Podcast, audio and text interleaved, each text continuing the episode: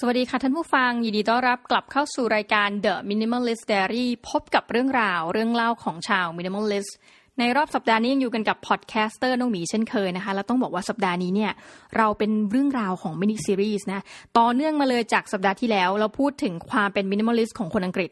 สัปดาห์นี้เราขอข้ามฝั่งนะมาพูดถึงเรื่องราวของคนอเมริกันบ้าง หลายคนบอกว่าฮะเดี๋ยวก่อนนะ ถ้าพูดเรื่องราวเกี่ยวกับคนอเมริกัน และความเป็น minimalistสามารถพูดได้ด้วยเหรอเพราะว่าประเทศนี้หลายคนก็เป็นอันรู้กันนะคะว่า เป็นประเทศที่มีความเป็นบริโภคนิยมขั้นสุดนะสนับสนุนความเป็นทุนนิยมนะคะดูได้ตั้งแต่ผู้นำประเทศได้อย่างโดนัลด์ทรัมป์เองก็เป็นนักธุรกิจขนาดใหญ่นะเบอร์ใหญ่เบอร์ตองของอเมริกา มาเป็นประธานาธิบดีนะหรือแม้กระทั่งกระบวนการเลือกตั้งนะพูดถึงการเมือง เลือกตั้งเองเนี่ยใช้เงินเป็นหลักพันล้านเหรียญสหรัฐนะเปรียบเทียบกับประเทศอื่นที่แบบใช้เงินน้อยกว่านั้นมากนะคะ แล้วเราจะมาพูดถึงเรื่องความเป็น minimalist กันได้อย่างไรเล่านะคะ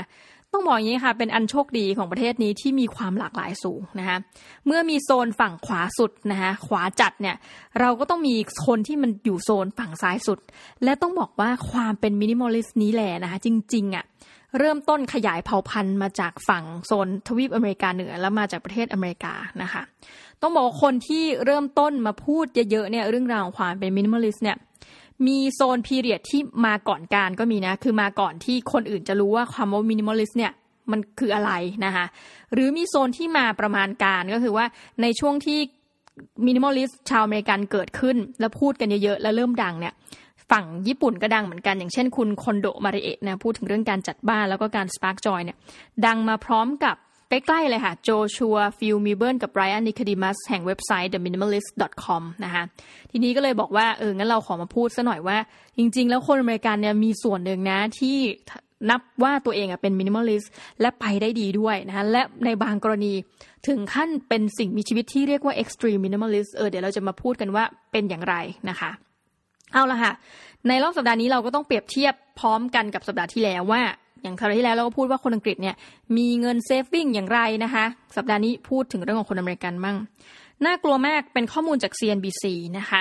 เขาไปสำรวจว่าเฮ้ยคนอเมริกันเนี่ยมีการเก็บเงินเพื่อเตรียมตัวจะเกษียณอย่างไรกันบ้างนะเช่นว่าเราทำงานไปแต่ละเดือนเนี่ยเรามีการการเงินออมไปไหมนะคะปรากฏว่า 50%ของคนที่เข้าไปสำรวจมาเนี่ย have nothing นะคะคือไม่มีเงินสำรองใด ๆ ทั้งสิ้น ไม่เก็บเงินเพื่อการเกษียณนะคะซึ่งเป็นตัวเลขที่เรารู้สึกว่าน่ากลัวมากนะคะ แล้วก็มีตัวเลขเพิ่มเติมนะคะ เกี่ยวกับคนอเมริกัน ต้องบอกว่า 35%ของ adult อเมริกันนะก็คืออายุราว 18 ปีขึ้นไปเนี่ย ถ้ามีเงินอยู่ในบัญชีนะคะ จะมีอยู่ในหลักร้อยเหรียญเท่านั้นเอง ร้อยเหรียญนี่คือระดับร้อยถึงเก้าร้อยกว่าเนาะ แต่ไม่ถึงหนึ่งพันเหรียญสหรัฐนะคะ นั่นก็เป็นตัวเลขที่ ต้องบอกน่ากลัว เพราะว่าถ้าคุณบอกว่าพันเหรียญสหรัฐเนี่ยมันก็จะมีมูลค่าเท่ากับราวสามหมื่นกว่าบาทเท่านั้นเองนะคะสามสิบสี่เปอร์เซ็นต์นะคะของ adult นะคะมีเงินเท่ากับศูนย์เหรียญเลยนะก็คือ live paycheck to paycheck หมายความว่าถ้าคุณไปทำงานอะไรมา คุณก็ใช้จ่ายกับเงินเหล่านั้นจนหมดไปนะคะแล้วก็ต้องรอคอยเงินเดือนเข้ามาใหม่นะเป็นลักษณะอย่างนี้นั่นแปลว่า กลุ่มนี้นะคะสามสิบสี่เปอร์เซ็นนี้มีความมั่นคงในชีวิตน้อยมากนะ ถ้าตกงานปุ๊บ สวัสดีจ้าเลยนะคะ อืมแล้วนอกจากนั้นถ้าเราพูดถึงว่าคนอเมริกันที่มีเงินเก็บเกินกว่าหนึ่งหมื่นเหรียญเนี่ยมีอยู่ประมาณเท่าไหร่นะคะในนี้ที่สำรวจมาเขาบอกว่าอยู่ราวสิบห้าเปอร์เซ็นแต่มันก็น่าสนใจนะว่าถ้าเช่นนี้นะ คนอเมริกันก็จะมีจำพวกหนึ่งที่จนขั้นสุดเนาะแล้วก็คนอีกจำพวกหนึ่งที่แบบรวยขั้น top หนึ่งเปอร์เซ็นต์นะคะทีนี้อ่ามันมีการสำรวจมานะจากคณาจารย์ชาวอเมริกันนี่แหละ พูดถึงเรื่องราวของ middle class นะคะเราเคยคุยกันไปหลายรอบแล้วว่าคนอเมริกันส่วนมากมีความเชื่อว่าตัวเองคือ middle class แต่รายงานชิ้นวิจัยชิ้นนี้เขาบอกเลยว่า พอเปิดเผยปุ๊บ เราทุกคนที่คิดว่าตัวเองเป็น middle class เนี่ยจะรู้สึกเลยว่าเรามีชีวิตที่ดีไม่ต่างจากคนที่คิดว่าตัวเองเป็น lower class สักเท่าไหร่นะเหตุผลก็คือ gap ในด้านความรวยความจนณนะปัจจุบันของคนอเมริกันต่างกันมาก หลักความต่างระหว่าง middle class กับคนที่มีเงินเยอะๆนะคะ คนรวยเนี่ยแกลบมันต่างกันมาก จนกลายว่า middle class กับคนที่อยู่ขั้นจนสุดนะแต่เขาอีกสเปกตรัมหนึ่งเนี่ยลักษณะความเป็นอยู่ในชีวิตไม่ต่างกันมาก เขาเลยบอกว่า อเมริกาเนี่ยเอาเข้าจริงเป็นประเทศที่มีความเหลื่อมล้ำสูงมาก ๆประเทศหนึ่งนะคะ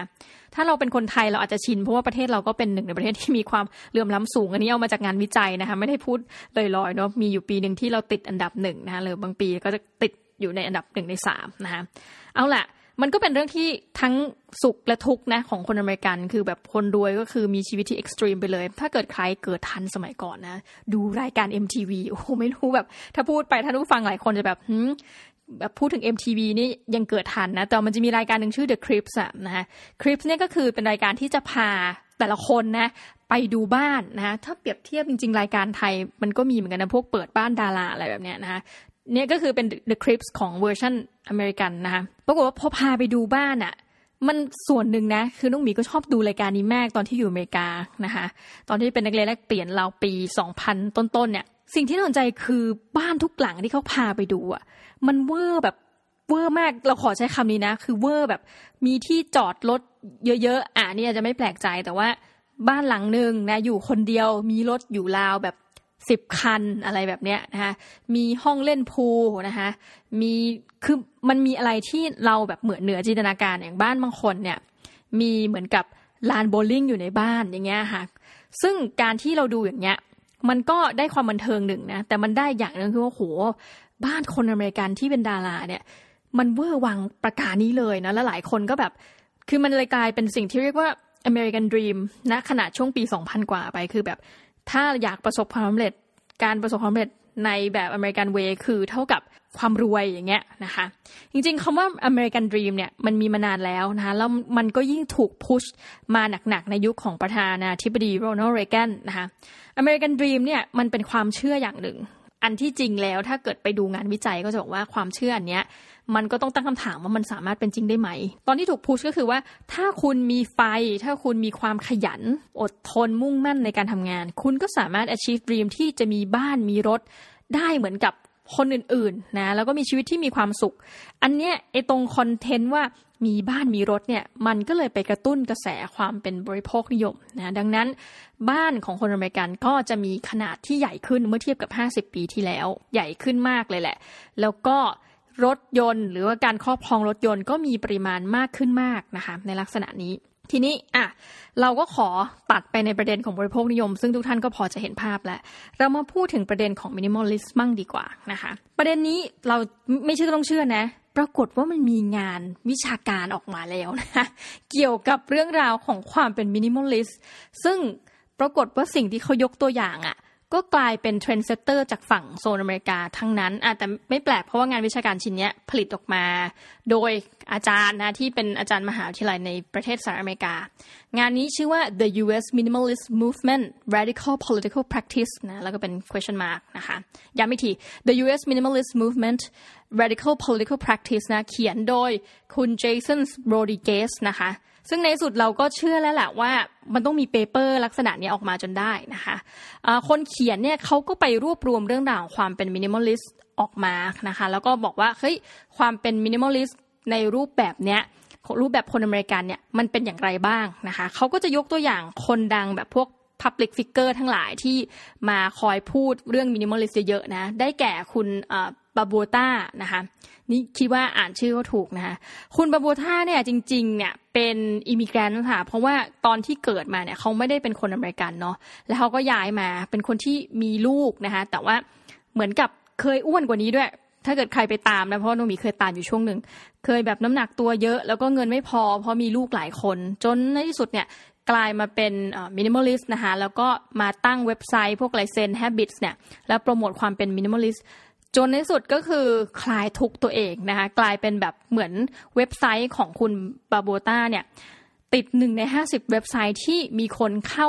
แบบ search หามากที่สุดในโลกนะอต้องบอกว่าเขาเองเนี่ยพอย้ายมาอยู่ที่อเมริกาก็กลายเป็นนักเขียนนะคะเป็นโปรโมเตอร์ด้าน minimalistก็เหมือนกับพูดตรงๆ คือมีอีกอาชีพหนึ่งไปเลยอะนะ จากการที่ตัวเองอะเป็น minimalist นะนี่คือเป็น paper เนี้ยเขาก็จะเล่าถึงแต่ละคนว่า เอ๊ะ มีใครบ้างนะ ที่เป็นเหมือนกับ trendsetter เนาะ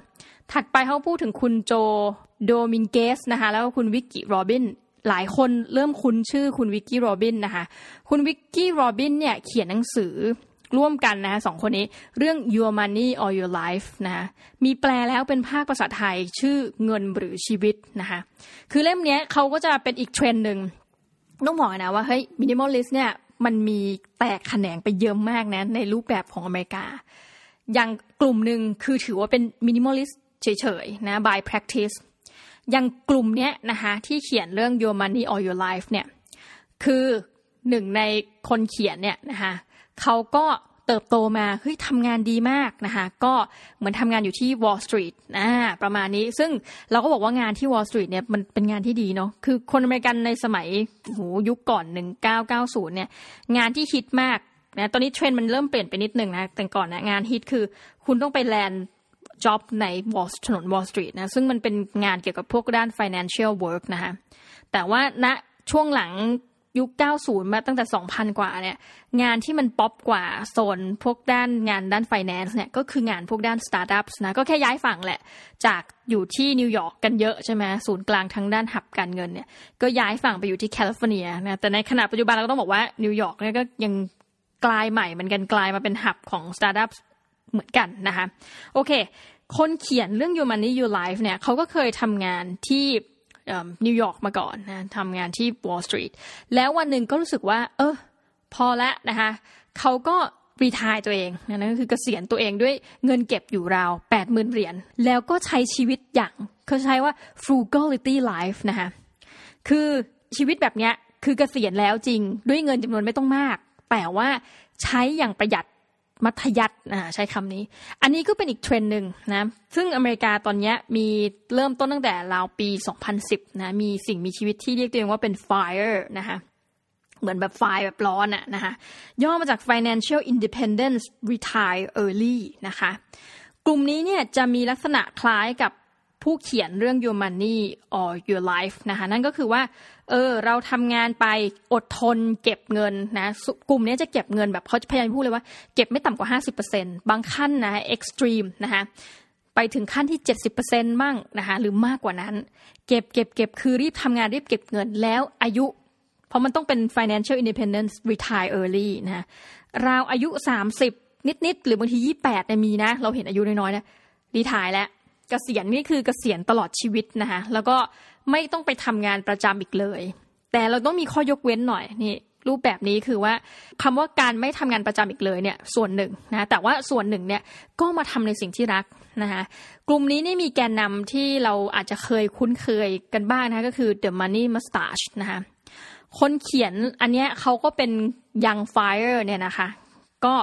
ทำงานเก็บเงินเกษียณ แล้วก็ใช้ชีวิตอย่างประหยัดตั้งแต่นั้นมาเขาเนี่ยจริง ๆ มีครอบครัวนะคะมีบ้านมีอะไรคือเป็นคนเหมือนคนปกติเลยแค่เขาไม่ได้ทำงานแล้วนะแล้วก็มาเขียนบล็อก ก็คือทำเงินจากไหนบ้าง ก็ได้เงินจากบล็อกใช่ไหมมีพอดแคสต์มาสัมภาษณ์ก็ได้เงินนะได้เงินจากการออกสื่อ แต่ว่าชีวิตก็ยังต้อง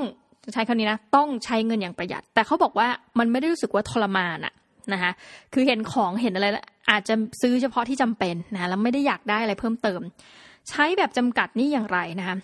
เราไปสัมภาษณ์ไปดูที่เขาสัมภาษณ์นะ บางคนเนี่ยมีครอบครัวนะ ใช้เงินต่ำกว่าสามหมื่นเหรียญต่อปีนะคะถ้าคุณขูดนะ มันก็ต่ำกว่าปีละหนึ่งล้านบาท ซึ่งเราต้องบอกว่า ถ้าต่ำกว่าปีละล้านเนี่ย ถือว่านะคะ ถูกมาก อืมจริง ๆ เพราะว่ามันต้อง คูณกลับไปที่ค่าเงินหรือนู่นนี่นั่นด้วยเนาะโอ้ต่ำกว่าหนึ่งล้านบาทในสภาพที่ทางครอบครัวนะคะ ก็จะอยู่ในกลุ่มนี้อ่าทีนี้ประเด็นก็คือว่าเรากำลังดูว่าเฮ้ยแล้ว minimalist ทั้งหลายเนี่ย พอมาเป็น minimalist แล้วเนี่ยเขามีกระบวนการหาเงินอย่างไรบ้างนะคะ เราก็ดูเลยว่าอย่างคุณที่เป็นแกนนำนะ Joshua Fields Millburn กับ Ryan Nicodemus เริ่มดังขึ้นมาตั้งแต่ราวปี 2010 เหมือนกันค่ะ สองคนนี้มีโมเดลที่หาเงินได้น่าสนใจมากนะคะเขาเป็นเพื่อนกันอ่าคนนึงเนี่ยเคยแบบทำงานประสบความสำเร็จมาก่อนนะมีรายได้แบบ six figures นะคะก็คือเป็นรายได้หลักแสนเหรียญขึ้นไปเนาะ six figures นะก็มีความสุขมากอะแต่วันหนึ่งแม่เสียชีวิตนะแม่มีของเยอะมากภรรยาขอหย่านะคะเขาบอกจริงเขาอยู่บ้านกันสองคน แต่ว่ามีห้องหับ บ้านหลังใหญ่เนี่ย ที่เขาไม่ได้ใช้มากมายนะคะอยู่กันสองคนกับภรรยาแต่มีรถสามคันมีไปทำไมใช่ไหมเขาก็เหมือนกับคิดอะไรได้ แล้วก็กลายมาเป็นแบบ minimalist นะแล้วก็ไปชวนเพื่อนตัวเองมาเป็น minimalist ด้วย วิธีการหาเงินของ minimalist สองคนนี้คือหนึ่งนะเขียนบล็อกก่อนนะคะ ก็เป็นบล็อกเกอร์ไปเขียนเขียนเขียนสักพักพอเขียนไปแล้วคนก็ติดตามเยอะมากขึ้นใช่ไหมเขาก็มีการทำพอดแคสต์นะคะแล้วพอดแคสต์เขาดีมากเขาบอกว่าพอดแคสต์เขาเนี่ยจะไม่มีพวกโฆษณาขั้นให้หงุดหงิดใจนะแต่ว่าจริง ๆ แล้วเนี่ยบล็อกเขาพอเขียนนานๆเขาเนี่ยเขาก็รวมเป็นหนังสือแล้วมาขายส่วนตัวเนี่ยยุงกฤษยังมีขายเลยนะตามร้านต่างๆเนี่ยเพราะว่าตอนที่รู้จักเขาเนี่ยน้องมียุงกฤษแล้วก็ซื้อหนังสือเขามาอ่านได้นะจากอเมซอนจากอะไรแบบเนี้ยแล้วพอตอนจะย้ายกลับประเทศไทยอะก็จะขายหนังสือทง เชื่อไหมว่าพอไปขายผ่านแบบพวกแพลตฟอร์มทั้งหลายเนี่ย คนแบบรีบซื้อกันเร็วมากนะเพราะว่าหนังสือเขาคือแฟนคลับเขาเนี่ยโชคดีอย่างนะคนพวกนี้เนี่ยอยู่ในประเทศ speaking English country เนอะเวลาเขียนเวลาอะไรเงี้ยมันมีกลุ่มคนที่อ่านเยอะแล้วก็เขามีไปทัวร์นะคะจากการเขียนหนังสือเนี่ยเขาก็ไปทัวร์ทั่วประเทศเลยนะทัวร์ขายหนังสือ แล้วถึงขั้นนะมาทัวร์ในต่างประเทศ อืมก็มาแจกลายเซ็นมาอะไรเงี้ย เราก็รู้สึกว่ามันเป็นอาชีพได้เลยนะ ก็คือ อะ หนึ่งคือขายหนังสือใช่ไหมแล้วบล็อกในเวลามัน traffic เข้าเยอะเนี่ยก็ทำรายได้จากบล็อกด้วยใช่ไหมคะนอกจากนี้เราก็ยังเห็นรายได้บางอย่างงอกออกมานะคะอย่างในคณะเนี้ยเขามีคนหนึ่งนะคะก็คือ Joshua Fields Millburn เนี่ยเขาสอนการเขียนคือตัวเองเขียนบล็อกไงในสุดก็เหมือนเป็นครูแบบมาสอนทำคอร์สสอนการเขียนนะคะ ก็จะมีรายได้เหล่านี้ถามว่า มันจะรายได้ดีไปตลอดไหมก็คงไม่นะแต่ว่าการเขียนบล็อกอย่างสม่ำเสมอเนี่ยมันก็ส่งเสริมนะทำให้คุณได้แบบ steady income มาแน่นอนนะคะบางคนยอมเปิดเผยรายได้จากการเขียนบล็อก ซึ่งเยอะมากปรากฏว่าแทนที่ว่าอยู่ทำงานไปนี่แทนที่ว่าออกจากงานกลายเป็นแบบ financial independent retire early เนี่ยจะมีเงินน้อยกว่าเดิมไม่นะ ปรากฏว่าเขียนบล็อกไปมา ดันแบบเหมือนชีวิตดังกว่าเดิมอะแล้วก็มีคนมาแบบ คือคุณสามารถ endorse ให้คนไปซื้อของตามนั้น คุณออกหนังสือเนี่ย ก็มีคนแบบติดตามคุณอยู่แล้วอะทำให้หนังสือของคุณขายดีอะไรแบบเนี้ยนะคะ ก็รู้สึกเลยว่า เฮ้ย การเป็น minimalist ของคนอเมริกันเนี่ย มันดีนะ เพราะว่ามันได้ทำให้คุณแบบมีงานมีการทำอะอันนี้อีกคนหนึ่งที่จะไม่แนะนำไม่ได้นะคะคนนี้เขียนหนังสือเขียนเว็บชื่อว่า becoming minimalist นะ คนนี้คือ Joshua Becker นะคะ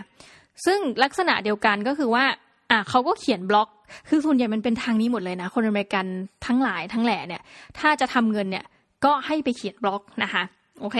ทีนี้อะตัดไปแล้วนะสำหรับอาชีพการงานของความเป็น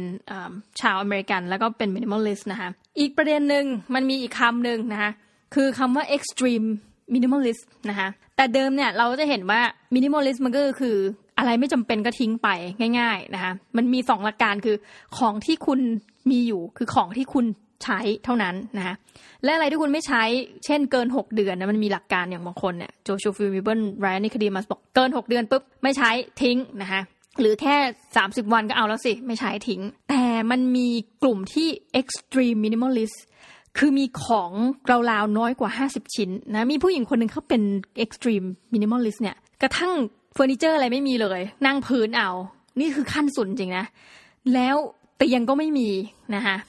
เขานอนในเหมือนกับไอตัว hammock อะแบบเหมือนคุณนึกถึงเปลยวนอะเปลยวนที่แบบผูกกับต้นไม้อะเออเขานอนในนั้น คือแบบเราแบบโหนี่ extreme จริงๆแม้กระทั่งที่นอนแม้กระทั่งที่นอนพื้นธรรมดาก็ได้นะไม่มี แล้วก็เขาก็ไปทำอะไรเขาก็บอกว่าเขาชอบนั่งพื้นเนี่ย แล้วของนี่คือมีน้อยมาก เสื้อผ้าอะไรก็คือมีน้อยมากๆ แล้วอันนี้เป็นผู้หญิงคะในหลายกรณีเวลาอยู่บ้านเขาบอกว่า ด้วยความเป็นเอ็กซ์ตรีมเนี่ยอยู่บ้านเขาก็ไม่เห็นประโยชน์ที่ว่าต้องใส่เสื้อในทำไม ดังนั้นชีวิตเขาจะมีเสื้อในน้อยมาก เอาไว้ออกจากบ้านไปออกกำลังกายถึงจะมีเสื้อในนะรองเท้าก็จะมีแค่แบบสองคู่คือรองเท้าวิ่งนะกับรองเท้าแตะแค่นั้นอะโอ้โหแบบแต่อันนี้นี่คือขั้นสุดแบบ จริงๆอยากจะ dedicate ให้เลยนะคะ ตอนหนึ่งที่จะมาพูดถึงว่าเออ extreme minimalist เป็นอย่างไรทีนี้เดี๋ยวเราไว้พูดกันนะคะ นั่นทั้งหมดทั้งมวลเนี่ยที่เรานั่งคุยกันวันนี้นะคะตั้งแต่คอนเซปต์ของความเป็น minimalist นะคะอาชีพของ minimalist ไปจนกระทั่งคอนเซปต์ของ extreme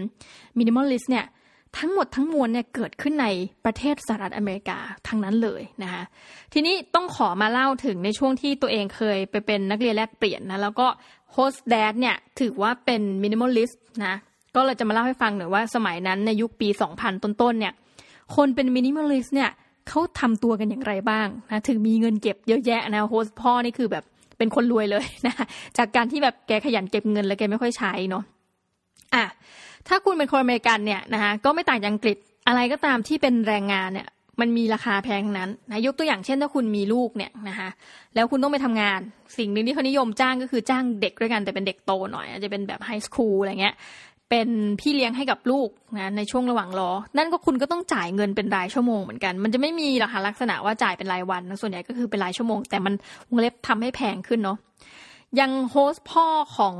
ลูกหมีส่วนตัวตอนที่อยู่เนี่ยเขาไม่ได้มีลูกเป็นของตัวเองเขามาแต่งกับ host mom ซึ่ง host mom เนี่ยมีลูกติดแต่แบบโตแล้วตอนตอนที่แต่งกันเขาก็แบบประหยัด cost ตรงนี้ไปได้นะคะ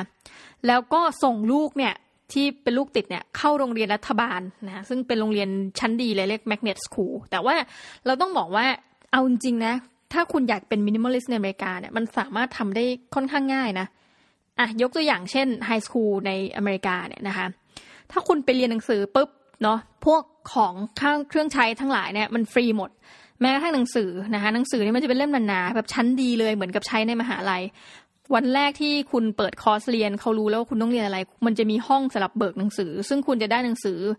สมมติมีหกวิชาก็วิชาหนึ่งมันก็จะใช้แบบหนังสือเป็นหลักเล่มเดียวอะไรประมาณเนี้ยคุณก็อาจจะมีหกเล่มนะคะ ทั้งเทอมนะก็ใช้อยู่แค่เนี้ย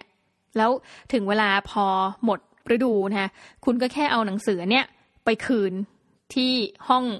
จำทำหนังสือไม่รู้เรียกว่าอะไร ลักษณะนั้นนะแค่นั้นเอง ดังนั้นหนึ่งค่าหนังสือฟรีนะคะค่าเรียนก็ฟรี ถ้าคุณไม่มีรถโอ้ยสบายมาก คุณก็ไปขึ้นรถสีเหลืองนะรถบัสของโรงเรียน นั่นแปลว่าทั้งหมดทั้งมวลเนี่ยคุณแทบจะไม่ต้องเสียเงินค่าอะไรเลยนะ ยกเว้นอะเสื้อผ้าที่คุณต้องแต่งตัวไปเรียน เพราะว่าไฮสคูลในอเมริกานะหรือโรงเรียนทั่วไปโรงเรียน Public School เนี่ยไม่มีเครื่องแบบนะ โรงเรียนที่จะมีเครื่องแบบก็อาจจะเป็นพวก private school นะโรงเรียนเอกชนทั่วไปมากกว่าอะมีค่าแต่งตัวแล้วก็มีอันหนึ่งก็คือค่าอาหารนะแต่ในบางรัฐแต่อย่างตอนที่น้องหมีอยู่เนี่ย อาหารเช้า รัฐ หรือก็บริเวณโซนที่อยู่ทั้งหมดเลยเนี่ยทั้งเมืองเนี่ยเขาบริการนะให้อาหารเช้าฟรี คุณก็เสียเงินแค่ค่าอาหารเที่ยง ซึ่งในสมัยนั้นเนี่ย อาหารเที่ยงมื้อนึงเนี่ย ราคาไม่ถึงสามเหรียญนะสามเหรียญนะยุคนั้นอู่สี่สิบห้าสิบาทก็ ไม่ถึงร้อยห้าสิบาท ซึ่งเราก็ถือว่าค่อนข้างถูกนะคะ มีแค่นี้เองจริง ๆ แต่ว่าถ้าคุณจะทำกิจกรรมอื่น ๆ ของโรงเรียน มันก็จะมีคอส แต่ว่าเราก็รู้สึกว่ามันไม่ได้คอสเยอะขนาดนั้นอะอ่า เช่น คุณไปแข่งฟุตบอลนะคอสของคุณก็คือคุณต้องซื้อชุดอ่านะคะแต่ว่าค่าโค้ช เออบางทีเขาให้พ่อแม่มาเป็นโค้ชให้ก็ฟรีนะคะหรือค่าโค้ชโรงเรียนจะเป็นผู้รับผิดชอบในการจ้างมาให้นะคะเอออเมริกานี่ชอบอย่างเวลาแข่งกีฬาเนี่ยเขาไม่เคยแข่งกันเล่นต้องมีการจ้างโค้ชมานะอยู่หลังโรงเรียนเลิกแล้วก็มาซ้อมมาทำอะไรให้ แต่จะบอกว่า cost ที่ใช้จ่ายเนี่ยมันค่อนข้างน้อยมากแล้วสมัยนั้นมันมีเทรนด์หนึ่งซึ่งแบบอ่าจริง ๆ ในหนังสือของเรียนเขาเขียนเลยเนาะเป็น do and don't นะนี่เป็นอยู่ใน don't ก็คือเทรนด์หนึ่งคือเด็กวัยรุ่นยุค ส่วนนั้นไม่ค่อยชอบที่จะเสียเงินค่าเสื้อผ้านะแต่ว่าอยากได้เสื้อผ้าใหม่ๆอยู่ตลอดเวลา วิธีการทำอย่างไร ซึ่งอันนี้เราขอบอกว่าไม่ให้เรียนแบบนะคะคืออเมริกาเนี่ยคุณสามารถไปคืนสินค้าได้อายุตัวอย่างเช่น อาจจะภายใน 30 วัน ภายใน 14 วัน คุณก็ต้องไปดูแล้วแต่ condition เนาะและสิ่งหนึ่งถ้าคุณซื้อเสื้อผ้า คุณจะคืนเงินได้ก็ต่อเมื่อคุณยังมีตัว tag อยู่อะค่ะคือเหมือนตัวแบบ อะไรอะพวกนึกออกไหมเวลาเสื้อผ้าแล้วมันจะมีไอตัวแท็กว่าแบบสิบสี่จุดเก้าเก้าเหรียญนะคือคุณอย่าไปดึงราคาตรงใบราคาออกอะนะคะ ตรงตัวเสื้อที่ติดมา มันก็เป็นเทรนด์ว่าวัยรุ่นนะคะ ส่วนหนึ่ง ซึ่งรักในการแต่งตัวแต่ไม่ชอบการเสียเงิน ก็จะไปซื้อเสื้อผ้ามา อาจจะซื้อมาสี่ห้าตัวสี่ห้าตัว แล้วก็ยังให้มีตัวป้ายราคาเนี่ยติดอยู่ ถึงเวลาใกล้นะคะ ใกล้ที่จะ หมดเขตละสมมติการันตีสิบสี่วันมันนี่แบ็กก็ไปคืน ไม่ต้องเสียเงิน แต่ข้อเสียคืออะไรรู้ไหมเราเวลาเราซื้อเสื้อผ้าเนี่ย เราก็คิดเหมือนนะว่าถ้าเราซื้อต่อจากเหล่านี้เพราะว่าส่วนใหญ่ที่เขาทำก็คือว่าซื้อมาใส่เลย จะใส่กี่ครั้งก็ช่างอาจจะสักสองได้สักสองอาทิตย์เนาะแบบสองครั้งอะไรเงี้ย ใส่แล้วไม่ซัก แล้วก็ไปคืนทั้งอย่างนั้นนะคะซึ่งร้านก็ต้องรับเงินคืนนะคะอันนี้คือแบบ ก็เป็นวิธี minimalist ประการหนึ่งเหมือนกันเนาะแต่ว่าขอไม่แนะนำแล้วกันแต่มีคนทำเยอะมากนะในสมัยยุคนั้น เพื่อประหยัดค่าใช้จ่ายนะคะเอาล่ะทีนี้จากนักเรียนซึ่งเราก็จะเห็นว่าการเป็นนักเรียนวันหนึ่งเนี่ยถ้าเกิดอย่างงู้นอย่างนี้นะ ค่าอาหารปกติเขาจะซื้อเป็นใน meal card นะคะ คือซื้อเป็นเหมือนกับการ์ดนักเรียนเนี่ยแหละ แล้วก็เอา stamp stamp คือมีตั้งแต่ยุคนั้นแล้วนะ แปลว่าคุณไม่ต้องทั้งวันเนี่ย ไม่ต้องใช้จ่ายเงินสดเลย ตั้งแต่ยุคนั้นก็คือเอาการ์ดไปแต้มปุ๊บปุ๊บเงินหมดก็ค่อยเติมเงินใหม่อะไรเงี้ยเติมทีละยี่สิบดอลลาร์อะไรก็ว่าไปนะคะทีนี้กลับมาจากโรงเรียนเนี่ยมาดู host dad ของน้องหมีบ้างนี่คือแบบ proudly present มากเนื่องจากว่า he เป็น minimalist มาก ๆอะในที่เรารู้จักเนาะคือเขาจะไม่ยอมเสียเงินไปกับค่าอะไรสักอย่างถ้าเขาทำได้ เช่น ซ่อมรถนะคะซ่อมเอง ตัดหญ้าเป็นแบบอเมริกันแดดเลย มีเครื่องตัดหญ้าซื้อมาเป็นสิบปี ตัดเองนะคะแล้วเขาก็จะมีรองเท้ามีเสื้อนะเหมือนเสื้อคนตัดอ้อยที่ใช้ประจำเวลาเขาไปทำงานสวน ปรากฏว่าพอเราไปดูรองเท้าเนี่ย ชื่อจอนนะโฮสแดดจอนจะมีรองเท้าที่แบบ เราก็เฮ้ยรองเท้าที่เป็นรูแล้วอะนะคะรองเท้าเป็นรูแต่ว่าฮีก็ยังเก็บไว้เพราะหิวว่ารองเท้าเนี่ยใช้มาเป็นสิบปีแล้ว เพื่อการลงสวนโดยเฉพาะนะคุณก็ไม่ต้องเป็นกังวลไงว่า เอ้ยเสื้อผ้าเอ้ยรองเท้ามันจะดูดีไหมหรือว่ามันจะพังไปเพราะมันพังแต่แรกอยู่แล้วเขาก็ใช้อย่างนั้นอะเป็นหลักสิบปีนะคะแล้วทุกวันเนี่ยเป็นพฤติกรรมร่วมจริงๆนะคนที่แบบประหยัดเงิน จอนจะต้องมาอยู่ที่โต๊ะทำงานเขาแล้วก็นั่งเขียนบัญชีนะคะต้องมีชอบแบบเดินผ่านเขาแล้วจ้องมองว่าเขาทำอะไรเขาจะหันมาล้อเลียนแล้วว่าแบบเฮ้ยอยากช่วยจ่ายเปล่าอะไรขำๆอะไรเงี้ยแต่เราก็จะรู้ว่าอ๋อเขาแบบจดทุก รายการจริง ๆ ที่เขาใช้จ่ายเงินนะคะแล้วก็ค่าใช้จ่ายที่ซ่อมอะไรเนี่ยทั้งปีเนี่ยไม่เคยเห็นเขาต้องเสียเลยนะเพราะเขาซ่อมเองหมดทุกอย่างนะคะแล้วก็เนื่องด้วยว่าเขาเป็นคนที่มีระเบียบวินัยมาก คือถ้าบอกว่าสัปดาห์นี้จะทำอะไรเขาก็จะทำเนาะในรอบสัปดาห์เขาจะมีข้อกำหนดไว้เลยค่ะว่าเขาจะไม่ออกจากบ้านนะคะจันทร์ถึงศุกร์ ส่วนใหญ่ก็คือทานอาหารอยู่บ้านนะก็จะผลัดกันกับโฮสต์มัมทำอาหารทานเพื่อประหยัดเงินเนาะส่วนวันเสาร์คือสัปดาห์หนึ่งเนี่ยจะมีสักวันหนึ่งอะ่ะอย่างไม่ค่อยจะมีสองวันด้วยนะ วันหนึ่งที่เราจะได้ไปทานอาหารนอกบ้าน ซึ่งนั่นแปลว่าการทำอาหารเองเนี่ยมันเป็นอะไรที่ประหยัดมากนะคะ แล้วก็จริงๆอะก่อนที่นุ่มหมีมาอยู่เนี่ยจอนไม่เคย subscribe อะไรสักอย่างเลยนะ คือหมายความว่า คอมพิวเตอร์สมัยนั้นก็มีแค่เครื่องเดียว แล้วก็ทีวีเนี่ยยังใช้เป็นระบบเหมือนกับทีวีที่ไม่จ่ายเงินอะ่ะ ก็เหมือนเมืองไทยจะมีช่องสามห้าเจ็ดเก้าแต่ไม่มีแบบสมัยนั้นเขาเรียก IBC UBC อะไรอย่างนี้เนาะจนกระทั่งเรามาเป็นนักเรียนแลกเปลี่ยนเนี่ยแหละเขาถึงเริ่มจะมีสมาชิกนะเป็นแบบสมาชิกแบบช่อง HBO ช่องอะไรมากขึ้น แล้วพอเราไปก็ได้ข่าวว่าเขาก็ลด การรับช่องลง ซึ่งเราก็รู้สึกว่าโหแบบเป็นคนที่ค่อนข้างที่จะประหยัดมาก ๆ จริงนะคะในรอบปีหนึ่งเนี่ยก็จะไม่ซื้อเสื้อผ้านะซื้อทีหนึ่งก็นานๆที อเมริกาเนี่ยถ้าเกิดจะซื้อเสื้อผ้า มันก็จะมีเสื้อผ้าทั้งแบบแบรนด์เนมใช่ไหมแบรนด์ก็ตั้งแต่แบรนด์ high-end ยันลงมาเนี่ย จอนเขาจะไม่ไปตามนั้นนะเขาจะพาเราไปที่ที่หนึ่งซึ่งน่าสนใจมาก มันเป็นเหมือนกับร้านที่ รับซื้อเสื้อผ้ามือสองมาอีกทีค่ะแล้วมันก็จะมีเสื้อผ้าราคาถูกมาก เฮ้ยบอกงี้เลย ถูกจริง บางทีเป็นเสื้อผ้าแบบเด็กๆใช้เฉพาะกิจน่ะ เช่นแบบเป็น girl scout นะคะลูกเสือหญิงอะไรอย่างเงี้ย แล้วก็แบบมีเสื้อผ้าเป็นการเฉพาะแบบไปแคมป์นี้อะไรเงี้ย ถึงเวลาก็พอคนไม่ได้ใช้เขาก็จะมาขายทิ้ง เราเคยได้เสื้อแบบตัวละเหรียญอะไรเงี้ย จากร้านเนี้ยจอนเขาก็จะพามาดู คือเราเป็นอะไรที่แบบ Amazing มากนะ แล้วก็รู้สึกว่า เฮ้ยเอาจริงนะ ถ้า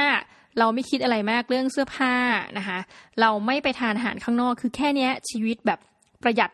ไปแบบอย่างมากแล้วอะ่ะ การที่เราไปกินแบบพวกเคฟซีนะคะ การที่เราไปกินแบบแมคโดนัลล์ในแต่ละสัปดาห์เนี่ย ถือว่าเป็นของหรูมากสำหรับน้องหมีนะ เพราะว่าสัปดาห์ที่เหลือเนี่ยในทุกวันจันทร์ถึงศุกร์เนี่ย จอนจะต้องทำอาหารให้นะคะ มื้อเย็นคืออย่างช่วงเช้าเนี่ย เราก็ไปโรงเรียนละนะเที่ยงเราก็กินข้าวที่โรงเรียน เย็นก็ทาน อาหารที่โฮสทำให้อะไรแบบเนี้ยซึ่งมันทำให้เรารู้สึกจริงนะว่าการที่คุณเป็นคนที่ละเอียดในทุกส่วนนะคะก็คือว่าเออใช้เงินไปกับอะไรบ้างอะไรเงี้ยแล้วปีหนึ่งเขาจะทรีตตัวเองแค่หนึ่งครั้งก็คือไปเที่ยวรอบปีเนี้ยนะไปเที่ยวหนึ่งครั้งนะนั่นน่ะเป็นเหตุที่ทำให้จอนเนี่ยมีเงินเก็บนะโฮสแดดของน้องหมีเนี่ยรวมไปถึงว่าถ้าเขาเสียสิทธิ์ ไปกับอะไรทั้งหลายเนี่ยนะเขาก็จะทวงสิทธิ์ของเขาคืน เช่นสมมติมีใครหักเงินเข้าไปโดยที่แบบไม่ได้รับอนุญาตแม้จะเป็นห้าเหรียญเนี่ยเขาก็จะต้องโทรศัพท์ต่อสู้นะคะคือลักษณะนิสัยเนี่ยเห็นตอนที่เขามาที่อังกฤษนะคือมาเจอน้องหมีด้วยแล้วก็มาเจอลูกชายของโฮสต์มามด้วยทำงานอยู่ที่อังกฤษเนี่ย คือเหมือนเงินถูกตัดไปห้าปอนอะไรเงี้ยเขาก็แบบให้เราเนี่ยเป็นคนโทรตามยิกยิกยิกเลยนะคะ ซึ่งเนี่ยแหละเขาบอกว่าเขาแบบ ถ้าเกิดว่ามีแม้กระทั่งเหรียญเดียวเขาก็จะไฟ until the end นะเพื่อความยุติธรรมของเงินที่เขาหายไป ซึ่งต้องบอกว่าเออเราได้เรียนรู้อะไรจากเขาเยอะมากนะคะแล้วการที่เป็นคนประหยัดเนี่ยมันส่งผลจริง ๆ นะ เพราะว่าที่สุดแล้วเนี่ยเขาก็เป็นคนที่มีความรู้เยอะมากนะในด้านการลงทุน ถ้าเราแบบไปปรึกษาเขาตั้งแต่เด็กนะแหมรู้งี้เสียดายนะคะเราก็จะได้ประโยชน์อะไรเยอะนะคะนี่ก็เป็นหนึ่งในตัวอย่างของ minimalist นะคะเวอร์ชั่นของ host dad ที่น้องหมีเคยอยู่อาศัยด้วย แล้วต้องขอบคุณเขามากนะทุกวันนี้เราก็คือตรงๆไม่ได้นิสัยอะไรจากเขามานะแต่ว่าเราได้เห็นชีวิตชีวิตหนึ่งที่เฮ้ยมันดูธรรมดามากนะมันดูเป็นชีวิตมิดเดิลคลาสบ้านก็อยู่ไม่หลังใหญ่ บ้านเป็นบ้านชั้นเดียวเองนะคะเราก็ยังงงว่าเอ้ยแบบเป็นวิศวกรเนาะอาชีพอะไรเงี้ยแต่บ้านชั้นเดียวนู่นนี่นั่น แต่แบบเขาบอกว่าเอาจะมีบ้านหลังใหญ่ไปทำไมในเมื่อ อยู่กันสองคนตายายนะคะ และหลายอย่างเนี่ยก่อนเรามาก็ยังไม่เสร็จด้วยซ้ำคือแต่ก่อนที่น้องหมีจะไปอยู่เนี่ย บ้านเขามีห้องน้ำห้องเดียว แต่พอน้องหมีมาอยู่เนี่ย ก็ได้เลิกทำห้องน้ำให้เราแบบเนี้ยนะคะ ก็เป็นอะไรที่แบบน่าสนใจนะว่าเฮ้ยจริง ๆเขาใช้ชีวิตกันอย่างค่อนข้างประหยัด